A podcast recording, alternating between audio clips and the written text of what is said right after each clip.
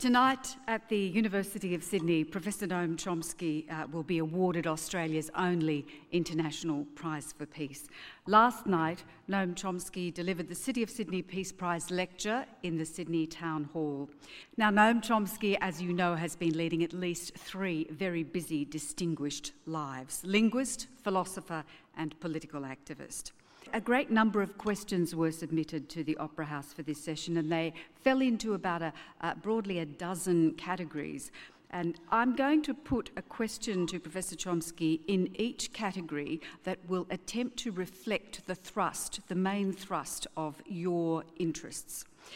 Uh, and we will also try and take some questions from the floor later in the interests of free speech. Now, Noam Chomsky is Institute Professor and Emeritus Professor in the Department of Linguistics and Philosophy at MIT. Among other things, that means that he can supervise PhDs in any faculty. Hailed even by his critics as arguably the most important intellectual alive, he ranks with Marx, Shakespeare, and the Bible as one of the 10 most quoted sources in the humanities. In addition to his significant work in linguistics and philosophy, though, he is celebrated for his unfailing moral courage and the inspiration and oxygen he has given globally to the cause of peace with justice. Please welcome the 2011 recipient of the Sydney Peace Prize, Noam Chomsky.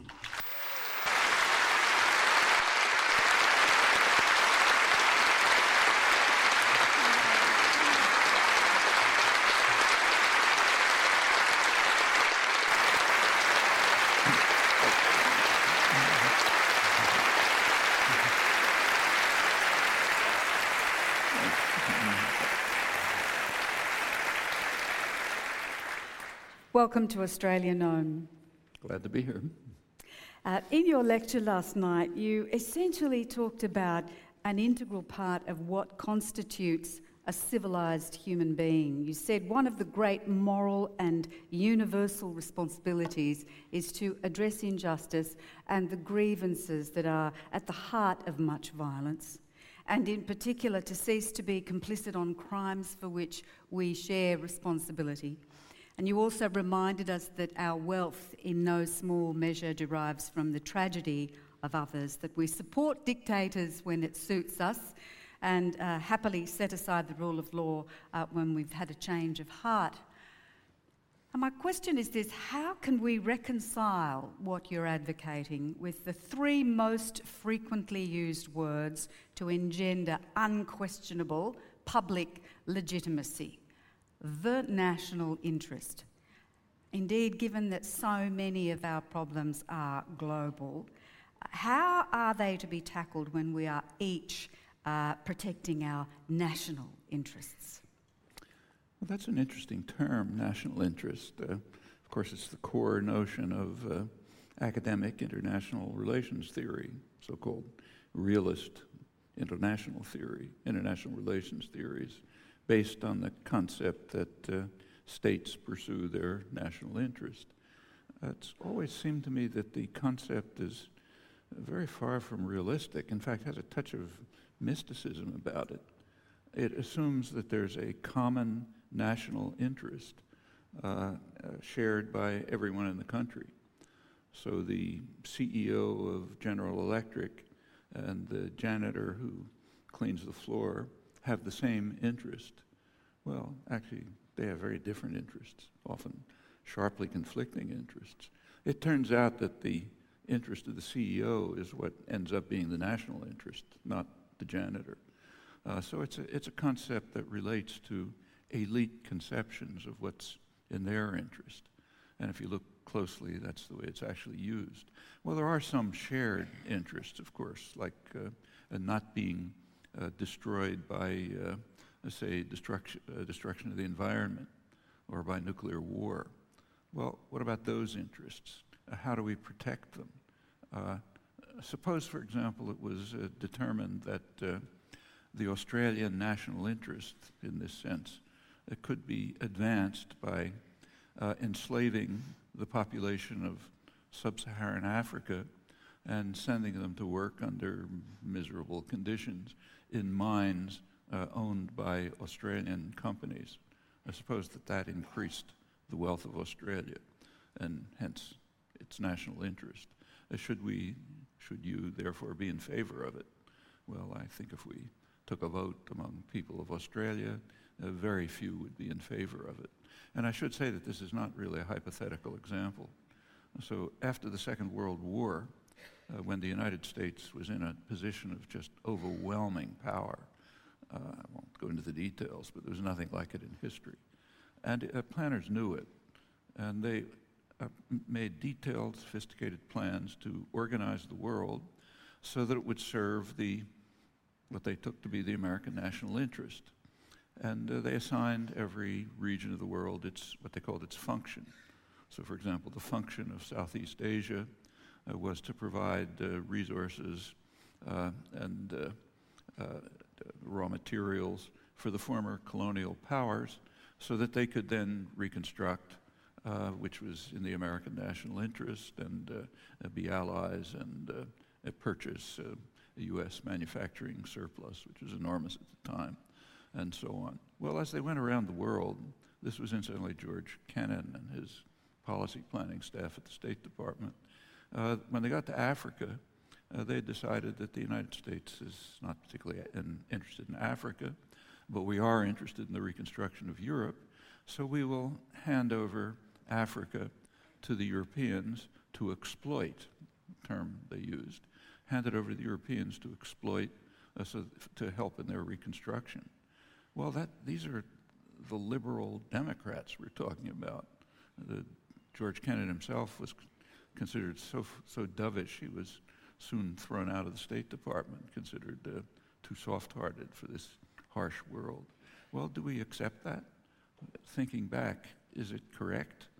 Uh, would Americans then even have said that it's uh, right to hand over Africa to Europe to exploit for its reconstruction. Um, not many would accept that, I hope, uh, certainly not now. And those are real issues. Uh, if it turns out to be in the so called mostly mythical national interest to exploit, uh, harm, and destroy others, is that a conflict? I mean, are we in a conflict about whether to accept it or not? I don't really think so. Uh, Noam, the election of Obama engendered a lot of hope in the US and internationally. He was awarded the Nobel Peace Prize. Um, the Rambo style execution of Osama bin Laden under a Democrat president came as a, a disappointment uh, and surprise, at least to some. Uh, Guantanamo Bay hasn't been shut down. Has the post 9 11 uh, neoconservative agenda been more successful, more entrenched, and pervasive than you anticipated? I frankly did not share the uh, uh, hopefulness when Obama was elected. I thought it was mostly illusion. In fact, I wrote about it even before the primaries, just basing myself on his record, his uh, web page, and so on. So this is not entirely afterthoughts. Nevertheless, it was worse than I expected. So I did not expect things like, uh, uh, in, in many ways, it's worse than Bush's programs.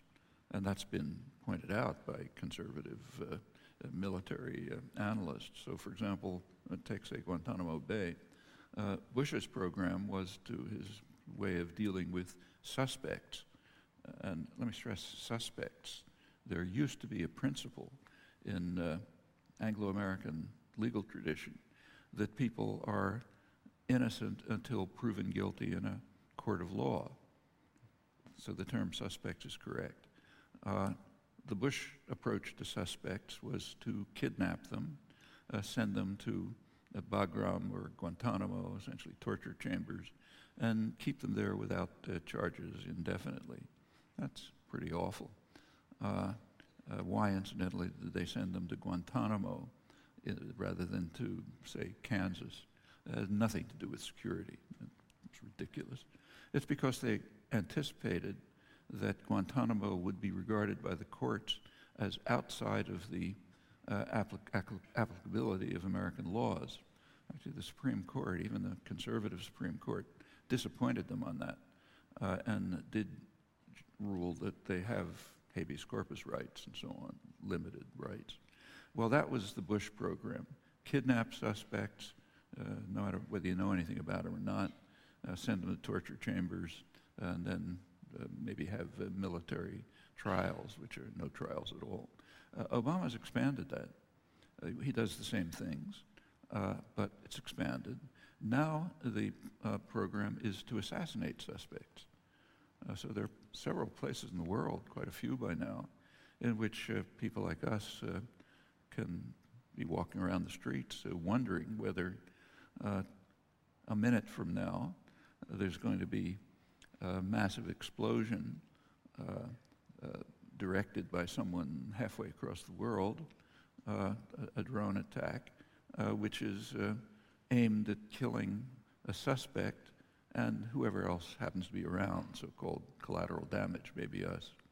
that's the Obama global assassination program. And just in the last few weeks, it's been extended a little beyond, uh, and for the first time, got a little bit of criticism for this. It was extended to purposeful assassination of American citizens. It's the Awlaki case, uh, and another American citizen who happened to be collateral damage. Well, that's a little bit of an extension. There's a, an elite assumption that American citizens are human beings and have certain rights. Uh, others are uh, what are sometimes called unpeople, uh, term of the British diplomatic historian Mark Curtis in his discussions of the crimes of the British Empire. So there are people and unpeople, and the non-citizens are unpeople, so it's okay to assassinate them if they're suspects. But people, it's a little expanding it beyond, so there's a little criticism about that. Uh, and in many other ways, I won't go through the details, Obama has stretched uh, uh, violation of uh, civil liberties and uh, also expanded war uh, to an extent beyond what I expected, in fact. in Afghanistan, for example, the U.S. and its allies, like Australia, now have forces well beyond the peak of Soviet forces during their occupation of Afghanistan. And in fact, last year was the, the most violent year in Afghanistan uh, since, uh, for the, for, since 2001. Uh, it's not a pretty picture. And in many ways, I think he's, uh, won't go through further details, has gone beyond at least what I expected in uh, pursuing pretty much the same agendas. With uh, It's not the whole story. I mean, there have been a few steps that I think are positive and uh, better than would have taken place under, say, a McCain administration. Like he appointed quite a good Secretary of Labor, and some of the labor laws were beginning to be implemented a little, little bit. There are a few other things. But in general, the picture is not pretty, and uh, I think the strongest thing he has going for him, and uh, uh, what may, in fact, win the election, uh, is just that the opposition is practically off the planet. You know, I don't know if you've been following this. Uh, there's nothing like it in the history of parliamentary democracy that I can think of. And maybe for that reason, he'll be reelected with maybe parts of his base uh, voting for him. But he's actually lost a large part of the uh, base that enthusiastically uh, uh, worked for him and not just voted, but organized and so on, and are terribly disillusioned and with justice. Can we turn to Israel and Palestine? Uh, and uh, of course, there are many issues that, that we could take up, but let's look at prospects. Um, you've said that under Obama, the Palestinians will be offered fried chicken, nothing more. What do you mean by that? Uh, that f- phrase, fried chicken, uh, is actually not mine. It comes from the Netanyahu administration. Uh, in 1996, uh, uh, Shimon Peres was prime minister, and he was then replaced by Benjamin Netanyahu in a vote in 1996. Uh, in Peres's last press conference, uh, he uh, was asked, Will there ever be a Palestinian state? He said, There'll never be a Palestinian state. We'll never permit it. Now, actually, that wasn't well reported uh, for an interesting reason. Uh, he was actually giving a press conference to a group of American correspondents, Newsweek and others. But there were some Israeli correspondents there too. And you can read about it in the Israeli press, in the Hebrew press. There was no translations at that time. The reason it wasn't in the American press is that in the middle of uh, Peres's press conference, uh, news came through that a verdict was coming in the O.J. Simpson trial. Uh, so all the American reporters you know, scampered out of the room to get the important news, and uh, Peres could make these comments to a small number of Israeli reporters. Well, that was the Peres administration. Then Netanyahu came in. This was his first term. He's now in his second term. Uh, and his, his uh, information minister was asked, uh, uh, what, what do they think about whether there could be a Palestinian state? And he answered, well, uh, he said, our plan is to leave a few fragments of the West Bank in Palestinian hands. We're not interested in them. We don't want to bother with the population. And if, if they want to call it a state, we don't mind. Or they can call it fried chicken. Uh, that's uh, their conception of what a state would be. And that, that's essentially the conception that Obama has adopted.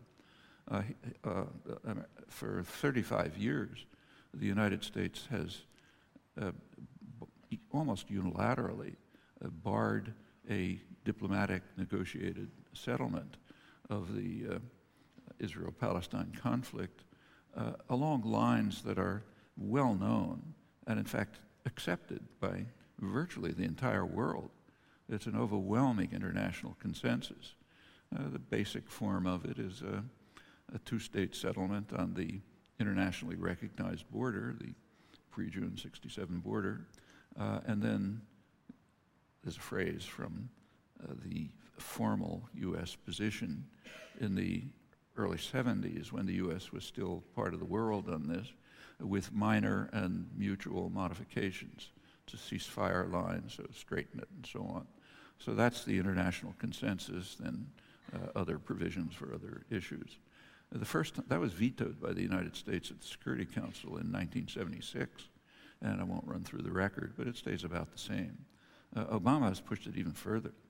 Uh, for example, his last veto last February uh, did get some international attention because uh, he was actually vetoing a Security Council resolution that called for the implementation of official U.S. policy namely barring settlement uh, advancement, which is, of course, illegal. Everyone agrees to that, even the state of Israel. Uh, uh, that was pretty extreme, so it got some notice. Uh, and in general, Obama has taken a position in many ways harsher and more extreme than previous American presidents, which is saying something. Now, if you think about the current situation, and indeed the role of Australia,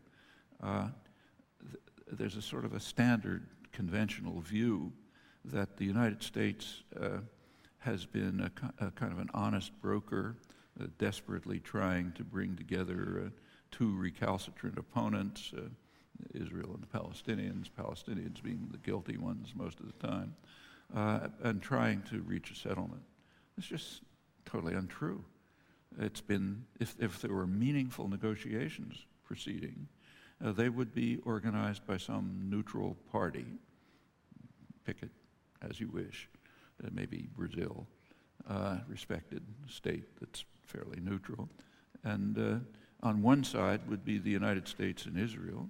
On the other side would be the rest of the world, uh, almost without exception.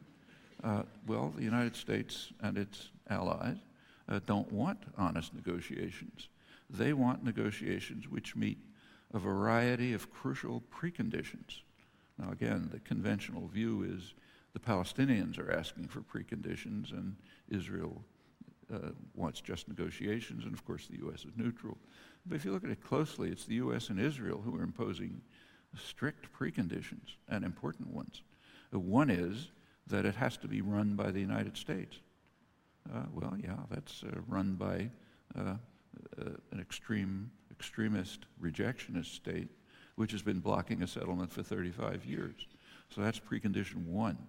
The second precondition is that Israel must have the right to continue expanding settlements. That's a precondition.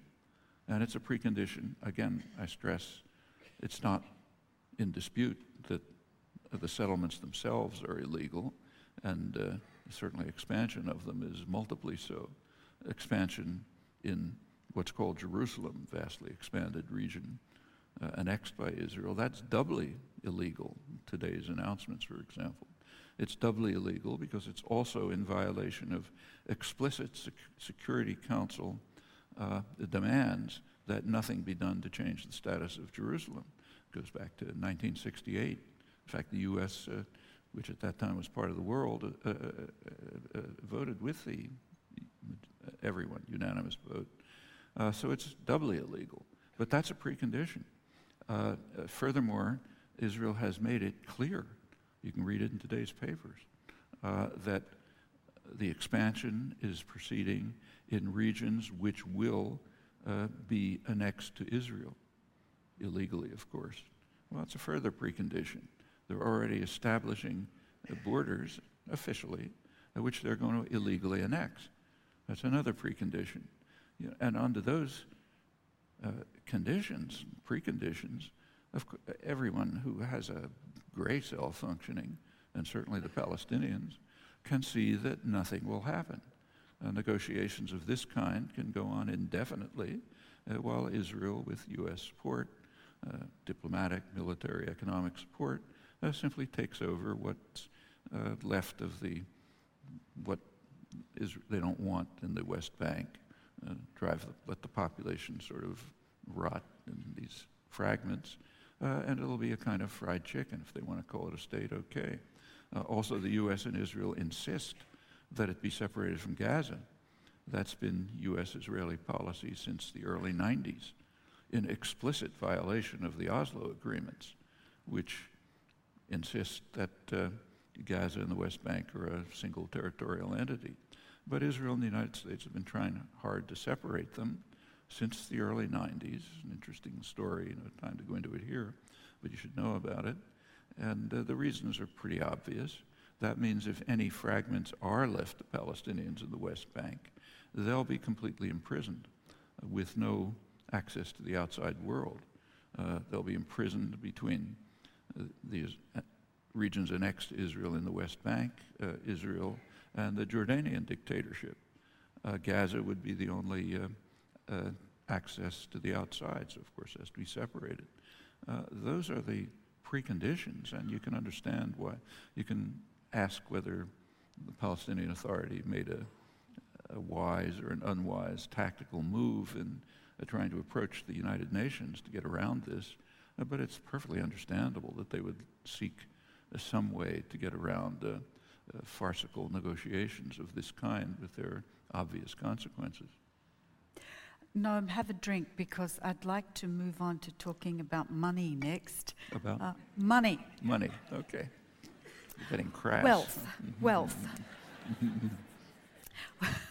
uh, seems that the simple narrative um, that's, be, uh, that's has been that, it, that it's in all our interests that the rich get richer because that's how they create more jobs for the rest of us.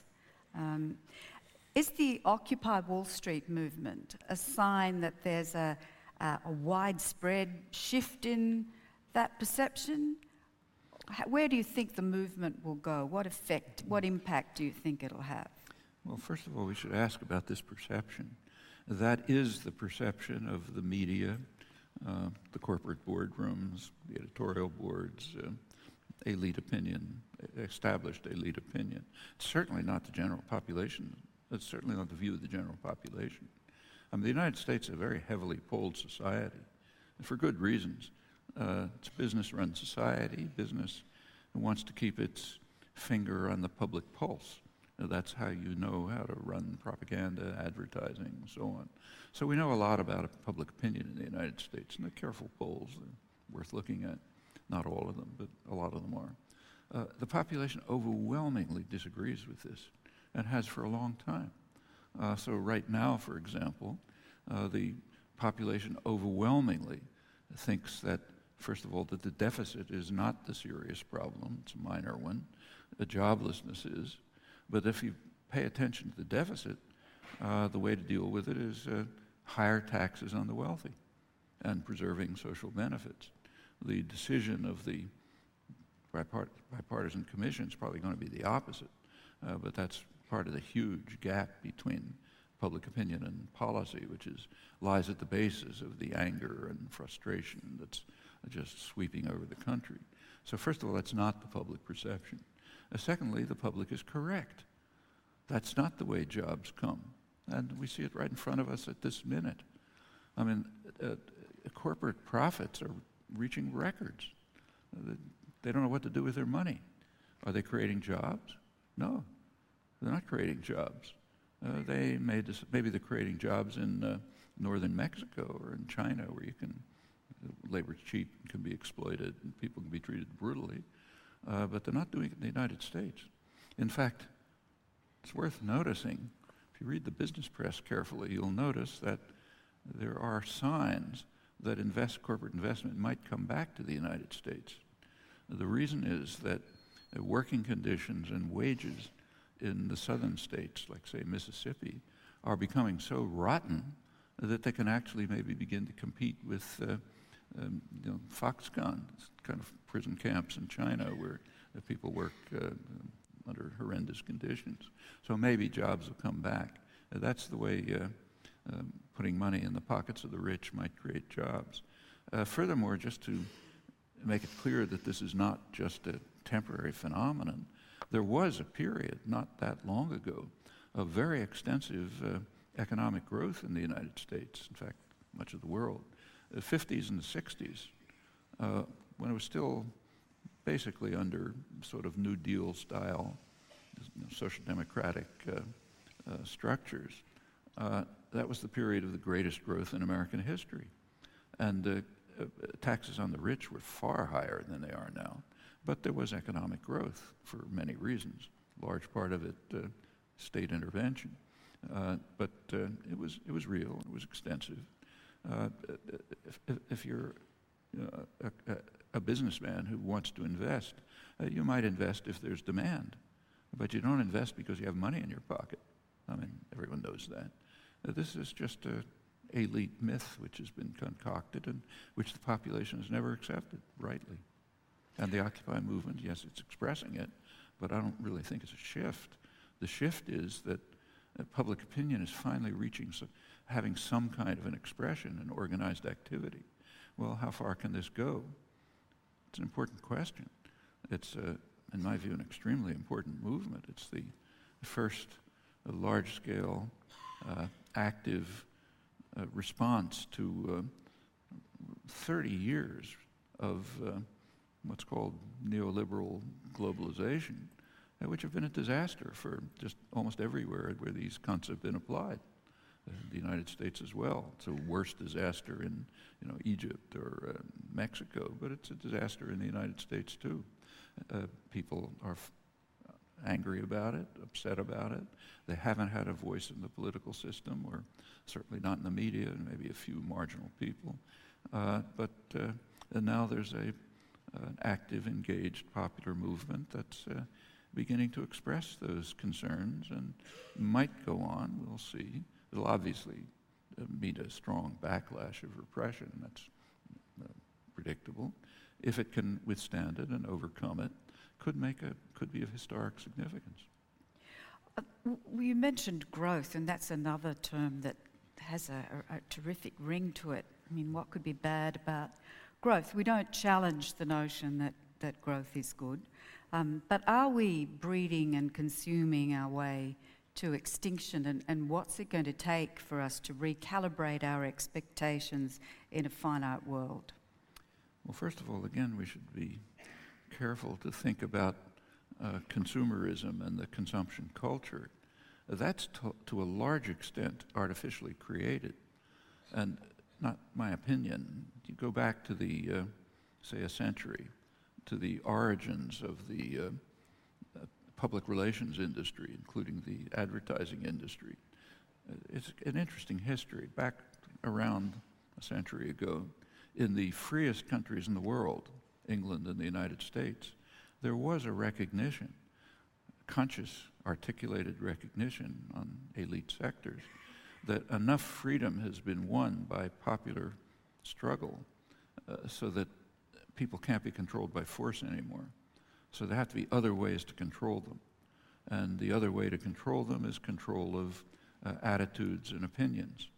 That's when you get the call for manufacture of consent on the part of progressive intellectuals, uh, the Wilsonian, Roosevelt progressives, and so on. We have to have manufacture of consent, but we also have to have creation of wants. People have to be driven to the more superficial things of life, like fashionable consumption. Actually, I'm quoting from the business press, uh, because that way we can control people. If we can fabricate wants, that's the term used by the great political economist Thorstein Veblen, who understood this and wrote about it. If we can fabricate wants, create wants, we can trap people. We can trap people into consumerism, debt, and so on. And it's very interesting the way this was done. There's, if there was time, I could go into it. Uh, so to a large extent, we live in a culture which, uh, uh, in a society in which enormous resources are devoted to fabricating wants. I mean, if you take a look at, uh, I presume it's the same here as in the United States, if you look at uh, a television directed to infants, two year olds, it's already trying to cr- create a culture of uh, demand, demand goods. Uh, in fact, there's now an academic discipline, part of applied psychology, which is concerned with nagging, literally. The reason is the advertising industry recognized a couple of decades ago that there's a big part of the population that doesn't have any money, so they can't buy, so we got to do something to make them buy. And the way they, that's children, and the way they can buy is by nagging their parents. Uh, so say, I, I got to have that video cam, whatever it is. And, uh, uh, and so the advertising aimed at children, uh, television and so on, is uh, devises vari- various types of nagging that can be used for different kinds of purchases. Well, the point is the idea is to trap infants, children, into a culture of fabricated wants so they can then be trapped into a consumer culture and then they can be effectively controlled along with manufacturing of opinions. All very conscious, incidentally. There's some quite good studies of this if you're interested. One very good book by uh, a Canadian uh, uh, law professor, Joel Bakan, has just come out. I forget what's called, something about stealing childhood or something like that. It's a very concerted effort. But quite apart from that, suppose we are to some extent trapped in it. Uh, how, how do we react to the fact that, of course, as you say, it's a finite world, finite resources, uh, we're going to hit limits? Well, there's two ways. Uh, one is the way of the lemmings. Uh, we just march happily toward the cliff, and then when it turns out there's a cliff, we go over it and we're finished. Well, that's one way to react. And uh, that's what the business world is driving us to for the purposes of short term profit. But they're going to fall off too. They'll fall off too, but you don't think about that. If you're a court, literally, so for example, in the United States, quite openly, uh, the Chamber of Commerce, you know, the main business lobby, American Petroleum Institute, and others are very openly, they say it, uh, uh, organizing propaganda efforts to convince people that uh, global warming is a liberal myth. And it's affected popular opinion. You can see the polls reacting as the campaign continues. Now, the people who are running this campaign as individuals uh, probably share your attitudes. And maybe they're members of the Sierra Club and they contribute to, uh, you know, environmental programs. But in the capacity of a CEO of a corporation, you have a duty that you must perform if you don't perform it, you're out and someone else is in. This is an institutional property, much harder to deal with. The property is you have to maximize short term profit and market share. In fact, that's a legal requirement in Anglo American law. Uh, if you don't do that, you're displaced, somebody else comes in. Uh, so there's an institutional imperative to destroy the planet, to march off the cliff. That's a serious problem. It traces back to well-known inefficiencies of market systems, which you can, you know, you probably learn about in your first economics course. They ignore externalities, technically. And that's a built in institutional property, and it does lead to uh, the leaders of the lemmings uh, knowing that they're going to fall off the cliff too. But we don't have to be lemmings. I mean, we can deal with these problems sensibly. Uh, consuming more of the world's resources is the advertising industry's image of happiness, uh, but it doesn't have to be ours. And I think any sensible person knows that it isn't. Uh, it makes me think we're, we, we're not coming across as being very smart here, but uh, I do want to get onto the brain. But um, okay. before, before we do that, uh, can we talk about WikiLeaks um, for a moment? Uh, Julian Assange has lost his extradition appeal. Uh, recently, our Prime Minister dismissed him on um, the public broadcaster uh, as just anarchic. Um, the, the, implication is that all sensible people know anarchism is ridiculous and irresponsible. Common sense, right? Depends what you mean by anarchism.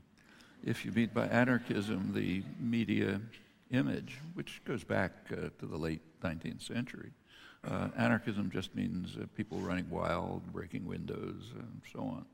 Okay, that's, and that conception of anarchism, I would agree.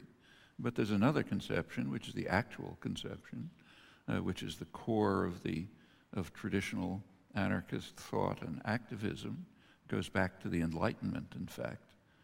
Literally, it comes pretty much out of uh, the origins of classical liberalism, uh, which one great anarchist uh, thinker, Rudolf Rocker, anarcho-syndicalist uh, uh, analyst, argued, and I think with some plausibility, that uh, classical liberalism, which grew out of Enlightenment ideals, and incidentally is not is rather different when you actually read Adam Smith from the imagery that's concocted.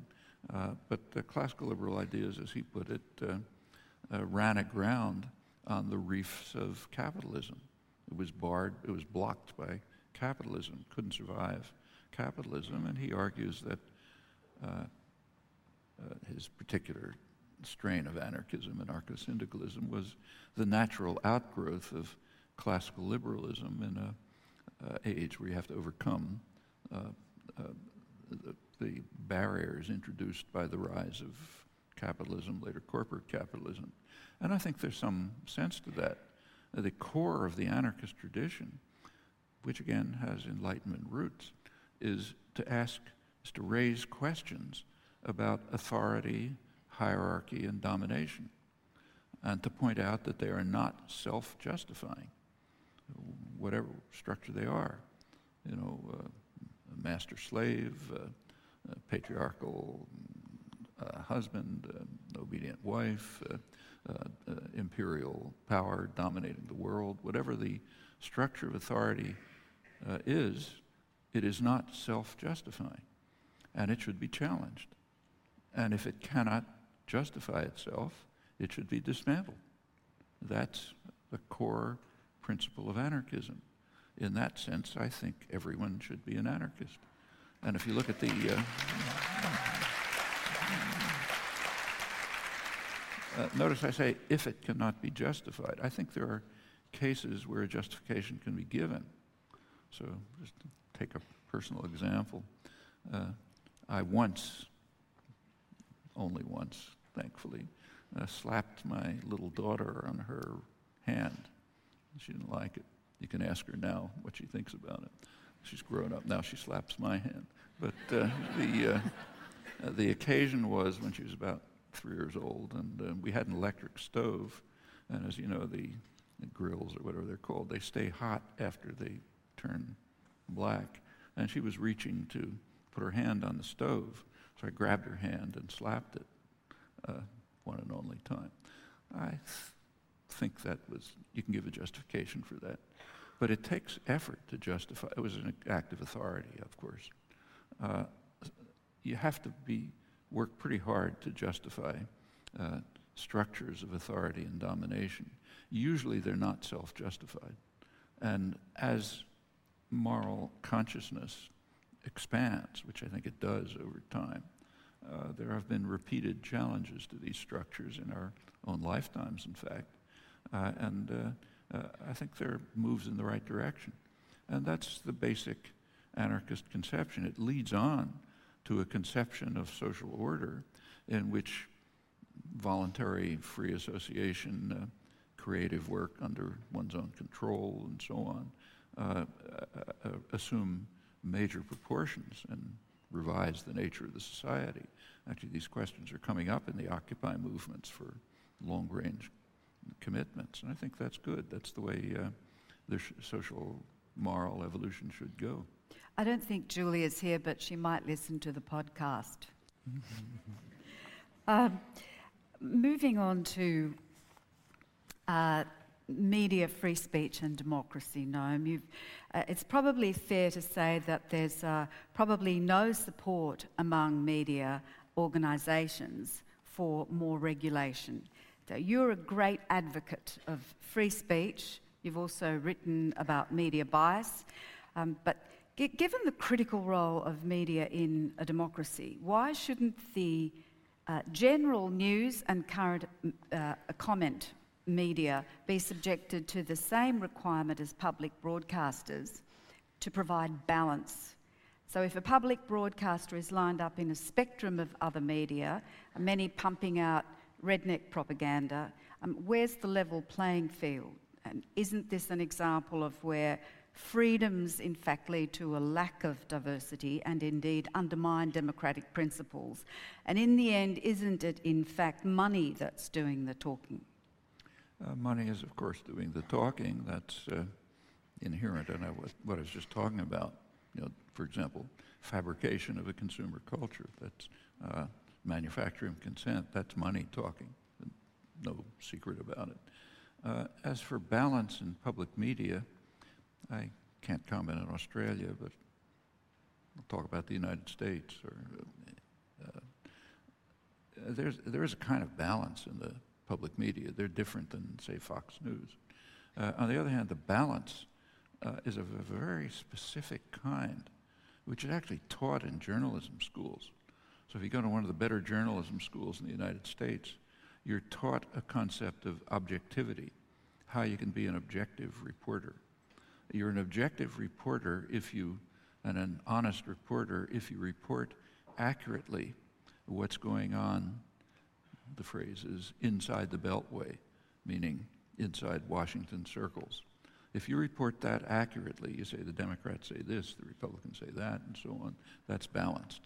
It happens if you look that that balance excludes the opinions, and often the overwhelming opinions, of the large majority of the public. I gave an example. Uh, and it's not the only one by any means. There's a, an enormous gap between public opinion and public policy. And an objective reporter and the balance in the uh, public media is to present the views of uh, elite sectors uh, accurately. Again, you know, Democrats say this, Republicans say that. If the large majority of the population is against it all, uh, that would be subjective, biased, and so on if you uh, uh, presented it. So I think there are questions to raise about the notion of balance, which is not, your, but turn to your actual question. It's certainly true that money is going to talk. Personally, I, would be against efforts to regulate that. I don't, because where would the regulation be coming from? Well, it'd be coming from state power. But I don't, I think we should be very cautious about uh, uh, uh, assigning the state the power to determine what's said and what isn't said.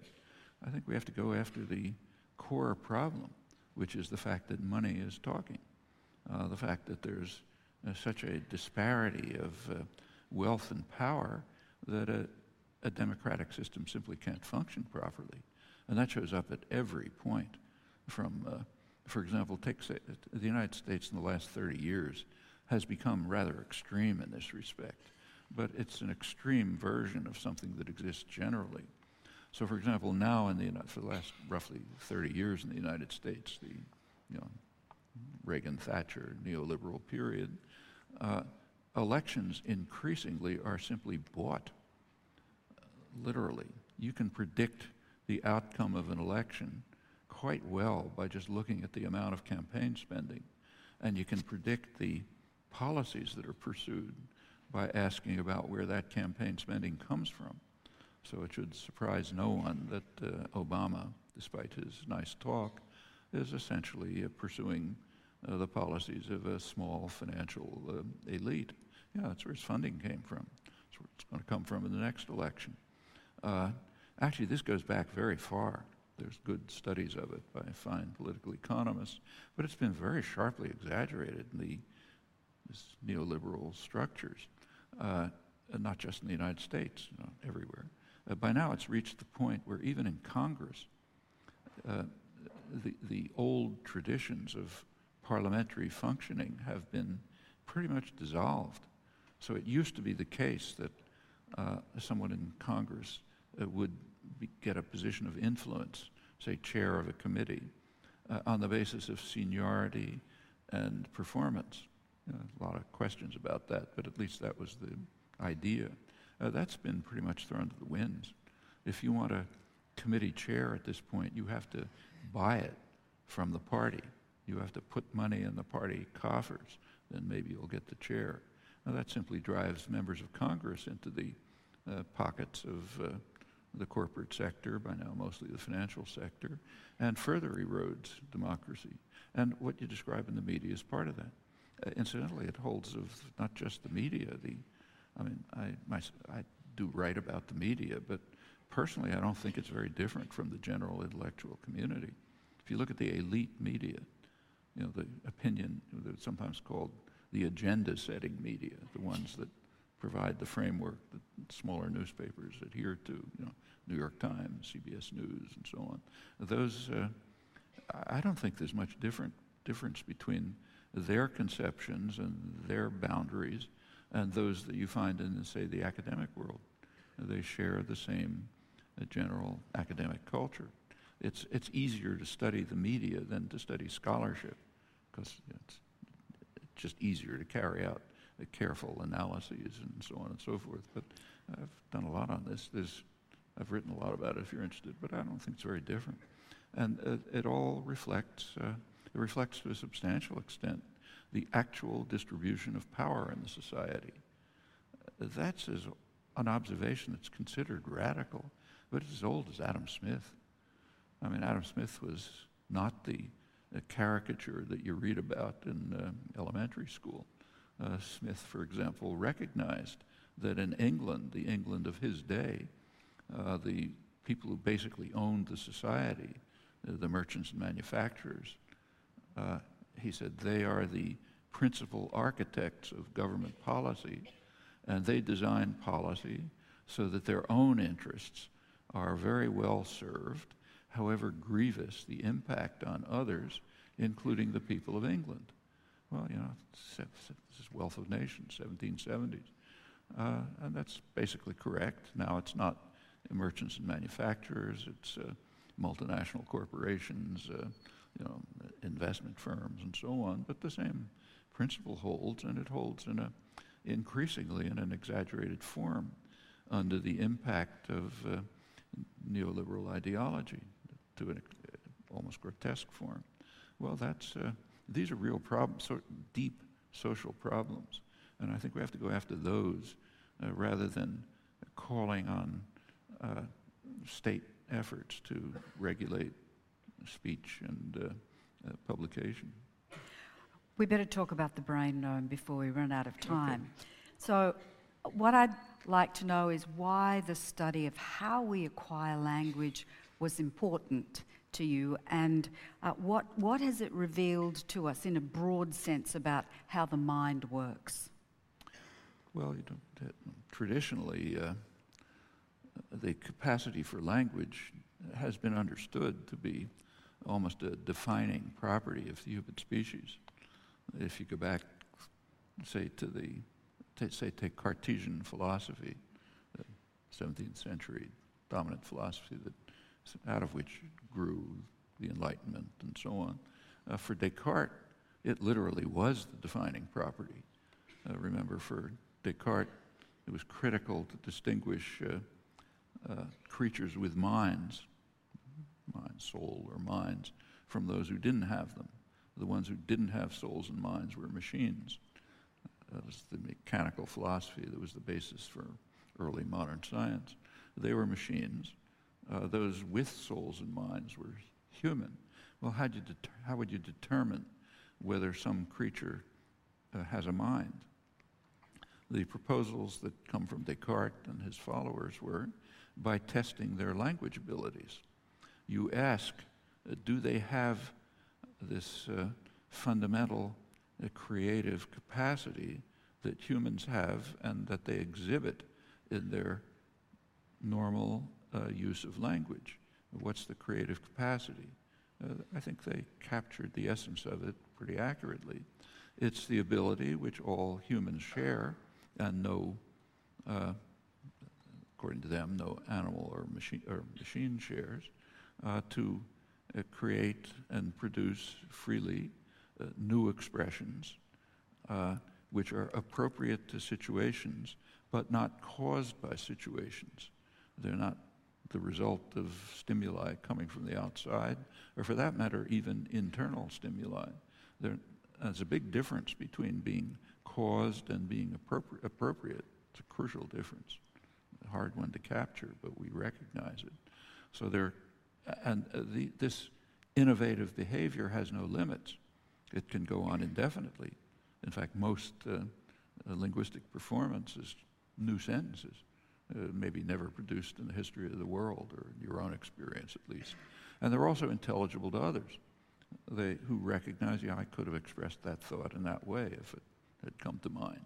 Well, that capacity, sort of a creative aspect of language use, uh, was regarded, and I think plausibly, as a kind of a core component of uh, human uh, cognition, uh, human morality, moral judgment, and uh, in fact, uh, human activity. This was connected, especially in the early days of classical liberalism, people like uh, Smith, uh, von Humboldt, and others, uh, this was connected with the belief that humans basically have a need, a fundamental need, to carry out creative work under their own control. This was put very nicely by Wilhelm von Humboldt, the founder of the modern university system, also a great linguist and one of the founders of classical liberalism. Uh, he his point was, the, way he put it, is that uh, if an artisan uh, creates a beautiful piece of work under on command, uh, we may admire what he did, but we despise what he is, namely a tool in the hands of others. On the other hand, if that artisan produces the same uh, beautiful work under his own control initi- and initiative, we admire not only the piece of work, but also um, uh, the, the artisan himself, who it is. Actually, Adam Smith said the same thing. Uh, everyone has read the first paragraph of uh, Wealth of Nations, where, you know, the talks about uh, the butcher does this and the baker does that, and everybody's happy. It comes out in favor of division of labor.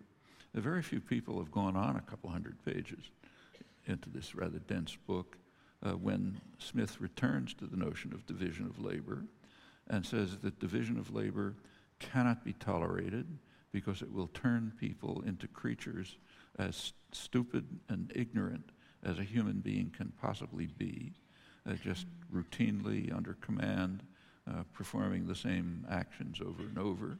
And he says in any civilized society, uh, the government's going to have to step in to do something about it. Um, education, you know, other things. Uh, if you take a look at the scholarly editions of Wealth of Nations, say the University of Chicago Bicentennial Scholarly Edition, you take a look under Division of Labor, and you'll notice this passage isn't even listed in the index. Uh, the most important passage about division of labor. It's not, I'm sure it was not intended deceit. I think they just couldn't understand it it's just an unintelligible view in the modern conception. So you kind of read the words, but they don't get beyond the eyes. Uh, and uh, but but that conception is really fundamental to cl- classical liberalism. I think it's correct, and uh, uh they related it loosely to the creative aspect of language use. Well, we're very far from having answers to any of these questions, I should say. Uh, but there are steps towards it. And the major steps do happen to be in the study of language. Doesn't, uh, there applications, uh, thoughts about it elsewhere, but that's where the main work is. And some uh, rather surprising things have come out, I think. Uh, it's sort of useful to compare what's been done in the last uh, roughly 60 years to the early, very early days of modern science. Uh, one of the great breakthroughs in modern science, say Galileo, the Galilean period, was to be willing to be puzzled about things that seemed obvious. That's a tremendous step forward. Mm-hmm. So, for example, for literally thousands of years, it had been accepted by important scientists uh, that we have answers to some very simple questions. Like uh, when I hold this thing up, if I let it go, uh, the cup's going to drop. If this happened to be boiling water inside and I lift the lid, the steam will go up. So the cup drops and the steam rises.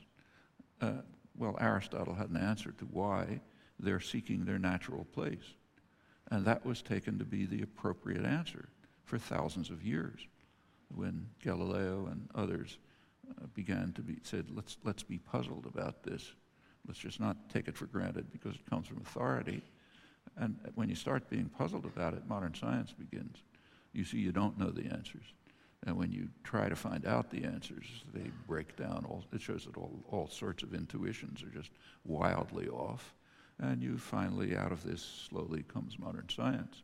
And I think that's what's been happening in uh, study of language since roughly the early 1950s, approximately. Uh, a lot of things that seemed completely obvious were looked at carefully, and they all turned out to be extremely puzzling. Uh, so I'll take a simple example, which is kind of evolved in industry of analysis. Uh, uh take the sentence, a small, short sentence. Uh, um, can eagles that fly swim? Okay, we all understand it. Uh, we know that the word can is associated with swim, not fly. We're asking, can they swim, not can they fly? Uh, similarly, we can say things like, uh, are eagles that fly swimming? But we can't say, are eagles that swimming, that flying swim? Actually, if you think about it, that's a fine thought. It says, are the eagles that are flying uh, uh swimming too? So are eagles that flying swim? But you just can't say it that way. That thought can't be expressed in that form. Well, you know, that's around, if you think about it, it was taken for granted for forever that that was just sort of intuitively obvious. But if you think about it, it's not at all obvious. Uh, Aristotle uh, defined language as a sound with meaning. Well, what the pursuit of this inquiry tends to show is that that's not correct, that actually language is meaning with sound. And it need not be sound, it can be sign or some other mode of externalization. That's a big difference. It means that the core character of language is the uh, set of principles that yield structured expressions and assign them a meaning. And that part of language is probably, we can't show it yet, but it looks like it's uniform among humans. It doesn't seem to vary much, and if we knew enough, maybe at all. It's just a core property of humans that we have this set of principles that yields an unbounded array of structural expressions that have a semantic interpretation that means something. And uh, uh, when you look into it, it's pretty strange what it means. But and that just seems to be shared among humans altogether. There's no known difference among uh, uh remote uh, tribes in Papua who haven't had other human contact for tens of thousands of years, and uh, children who grow up here. And if you interchange them at infancy, they'll grow into their own society without any problem. Uh, so that seems to be a core property of human nature. The externalization, the, the, what we call the sound part, is marginal. And it also follows from that that communication is marginal. I mean, it's, it's kind of a, like a, a dogma among uh, even scientists who write about these topics that language is basically a means of communication and evolved as a means of communication You look at current publications on evolution of language, that's just taken for granted. It apparently is all false. It turns out that from the closer analysis of language that it's actually a tool for thought. It's a means of expressing thought. And on the side, you can use it for communication, as you can use anything else for communication. Now that gives, a, actually, if you just introspect for a minute, that shouldn't be surprising. Just ask yourself, uh, what is most of your own use of language? Well, if you introspect, it turns out that you know, probably 99% of it is talking to yourself. Uh, talking to yourself is not communicating. You can't, it takes a tremendous act of will not to talk to yourself. Uh, try it, you know, it's very hard. Uh, you're walking down the street, you're talking to yourself in fragments of sentences. Uh, it goes on all night, unfortunately. But uh, uh, uh, and sometimes it's used for communication, but even the external part is not much. Well, that's a radically different conception of fundamental human nature. And it does lead to, in other directions, like at least exploring these thoughts about creative work, about moral judgment, and so on. And I think, you know, I wouldn't, I don't want to exaggerate. This is by no means uh, universally accepted, even among scientists, but I think that's the direction in which work has been moving. And I, I think it is a way of finding out basic things about what kind of creatures we are. No, um, thank you, but we are running out of time and a, a decision has to be made. Uh, there's so much left to ask you. uh, we haven't spoken about a universal moral grammar, we haven't spoken about uh, free will, the existence of free will, and I, and I also want to know what, what, what the sources of your own inspiration are. But um, we also uh, need to take questions from the floor. So I propose a referendum. Mm-hmm. We have 10 minutes left. Would you like us to continue uh, with these questions or?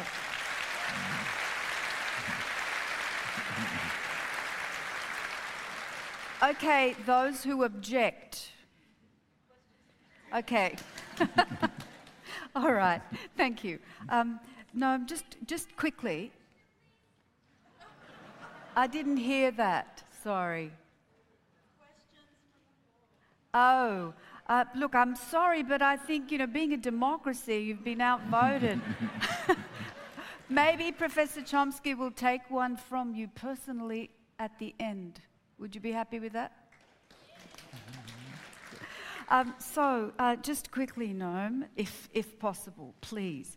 Um, uh, you're, you're, an institute professor at the most distinguished engineering institute in the world. Um, uh, can you comment briefly about the role of elite academic institutions? They don't appear to be very radical places, but you've been there now for over half a century. Can they contribute to social change, or are they a barrier to change? Well, my own institution's a good, a good example. It is, I think it's fair to say, the greatest uh, engineering science-based university in the world, and it was back in the 1950s when I got there. Uh, in the 1950s, uh, first of all, it was almost entirely Pentagon funded. Uh, but contrary to what a lot of people believe, that was the freest period. The Pentagon didn't care what you were doing. Uh, during the 1960s, my own, inst- my own the laboratory in which I worked was 100% funded, funded by the three armed services. It was also the center of anti-war resistance. I don't mean protest, I mean resistance. That meant support for deserters, uh, uh, tax resistance, uh, technically criminal activities. I was coming up for a long jail sentence. Other colleagues were involved in this too. It was all coming out of the same, uh, it was the main academic center in the, in the country on, on this.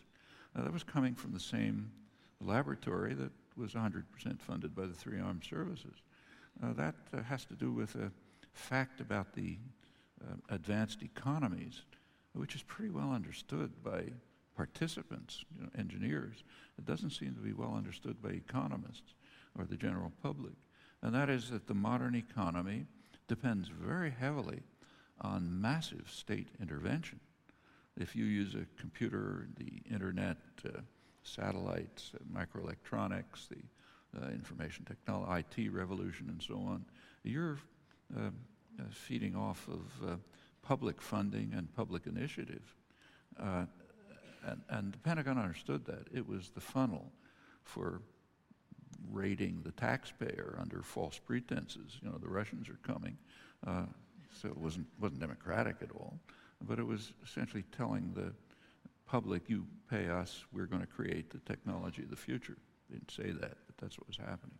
So they didn't really care what you were doing. You want to overthrow the government, that's your business. Just do your work, you know. But uh, that was a, although that was the fact, that was a very small part of the Institute. Most of the Institute was extremely conventional. You know, people did their work, they didn't ask questions, you just developed science and technology. Uh, uh, kind of, you know, Tom Lehrer song about Wernher von Braun, which you may know. Uh, when the rock, where the rockets come, uh, the rockets go up, uh, where they come down is not my business. Uh, and that was essentially the conception. Well, there was a small group of students, very small, maybe a dozen or so, in the 1960s, who began to be caught up in the general uh, student activism in the 60s and worked quite hard to try to change the atmosphere. I won't go through the details, but they succeeded. Succeeded to the point that uh, by, say, the end of the 669, uh, it got to the point where actually the administration called a day off uh, just to deal, to focus on uh, seminars, discussions, uh, talks, and so on about the uses of technology. Should we be concerned with how science and technology are used? And a lot of uh, self-criticism came out of that. Uh, quite important groups formed, Union of Concerned Scientists and so on. It just changed the atmosphere of the place. And by now those are common attitudes. What was once you just do your work and shut up uh, has become we have to think about what we're doing and why. And that expands into other forms of social activism too, in all sorts of ways. I mean, one very dramatic change at MIT, you can just see it walking down the halls. Uh, when I got there in the 50s, it was uh, white, all white, uh, male, well dressed, conventional, do your work. Uh, you walk down the halls today, it's like know, universities elsewhere. half women, a third minorities, uh, informal dress, which is not insignificant. That means informal relationships, uh, and a lot of activism. Those are quite big changes. Uh, they came about largely through the activism of small groups of students, a couple of faculty, but mostly students, who just uh, uh, essentially organized the place through their own activities. A lot of interesting actions took place which changed things. So what is a university? Well, you know, it depends on the people in it. Uh, they can turn it, these are very free institutions in many ways. There's a lot of things wrong with them, but I'm not, don't want to exaggerate. But among the institutions of the society, these are perhaps the most free. And that's particularly true of the sciences. Uh, in the sciences, you, you just can't institute external controls and expect them to survive. You could, have, you could see that in the old Soviet Union. You know, biology couldn't survive under external controls. Uh, the sciences are based on, I mean, they're basically anarchist in the sense that I was describing before. Uh, students are expected in a good scientific university or courses, they're not expected to just repeat what they were told. They're expected to challenge. In fact, a lot of the new ideas, and innovation comes from that. So a student's expected to say, you know, I don't believe what you're saying, and here's an argument to the contrary. That's good. That's what you try to encourage. And if you didn't try to encourage that, the sciences would die. Uh, so there's a kind of like a built-in dynamic that kind of frees them up. It doesn't mean that they're going to go be to the point of raising questions about the use of technology in science. No, they didn't. And in fact, they're classic, crazed examples of this, which people should think about. So take, say, uh, uh, creating the atom bomb. Uh, there were two main uh, institutions in the United States, Chicago and Los Alamos. Uh, Chicago, they were basically constructing you know, the materials. Uh, in Los Alamos, they were turning it into a weapon. Now you go to places like Chicago and Los Alamos, I mean, they had some of the most outstanding intellectuals in the world. Uh, these were many of them European emigres who were, you know, the Einstein types. Uh, very impressive people, uh, cultured, uh, literate, uh, uh, most, many of them what we would call pretty radical, interested in music, the arts, thinking about things. They were working in closed environments in which about the only thing that they pursued was how to carry out huge, massive destruction in Japan. They were pretty sure they were never going to use it in Germany. In Japan, uh, which might end the human race, because they weren't really sure. And it was single-minded pursuit of that objective. Now, if you look closely, the first protests, questioning, came out of Chicago, not Los Alamos. And the reason was that the Chicago face, phase of the operation was completed earlier. They were providing the materials, and of course that was prior to turning it into a weapon. And it wasn't until their phase of the scientific activities was over that some of them began to raise questions about what in the heck are we doing? And the, you know, things like the pugwash movement and so on grew out of that. At Los Alamos, it didn't happen until after the bomb went off, literally. Uh, and when they began reflecting about it later, there was a lot of justified self-criticism. I mean, here you had, you know, the most amazing group of intellectuals you could imagine, very lots of broad interests, all sorts of things, and they were single-mindedly pursuing a highly dangerous, maybe potentially lethal activities, not just for the victims, but even beyond, without thinking about it. Well, that can happen too. And the question about what a university can be or what academic life or free intellectual life can be, these questions always arise. You can get up, get caught in what was called the sweetness of the problem. It's a sweet problem. We really want to solve it. Uh, you can easily get caught up in that. Uh, or you can ask, what am I doing?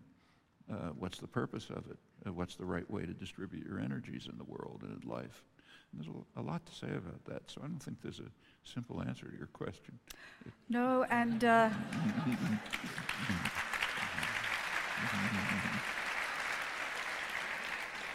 My next question was about free will, and I've been contemplating how I can possibly turn it into a multiple choice where the answer is either yes or no, but I don't think that's going to work, folks. So I think that's where we're going to have to leave it. Um, I'd like to thank all of you for coming. I'd like to thank the many of you who sent in questions. Uh, I'd like to thank uh, the inimitable Professor Stuart Rees, uh, his uh, executive officer, Dr. Hannah Middleton, Dr. Peter Slezak, um, uh, Dr. Clinton Fernandes, who is a, a, fountain of knowledge and his uh, generosity knows no bounds. And of course, I'd like to thank Professor Noam Chomsky.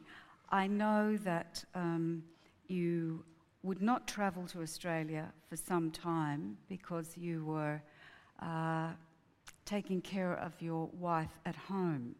And in, uh, in times when we have outsourced caring for our dying loved ones, I think that is the ultimate act of humanity in personal life. You continue to be a beacon for how to live. Thank you. Thank you.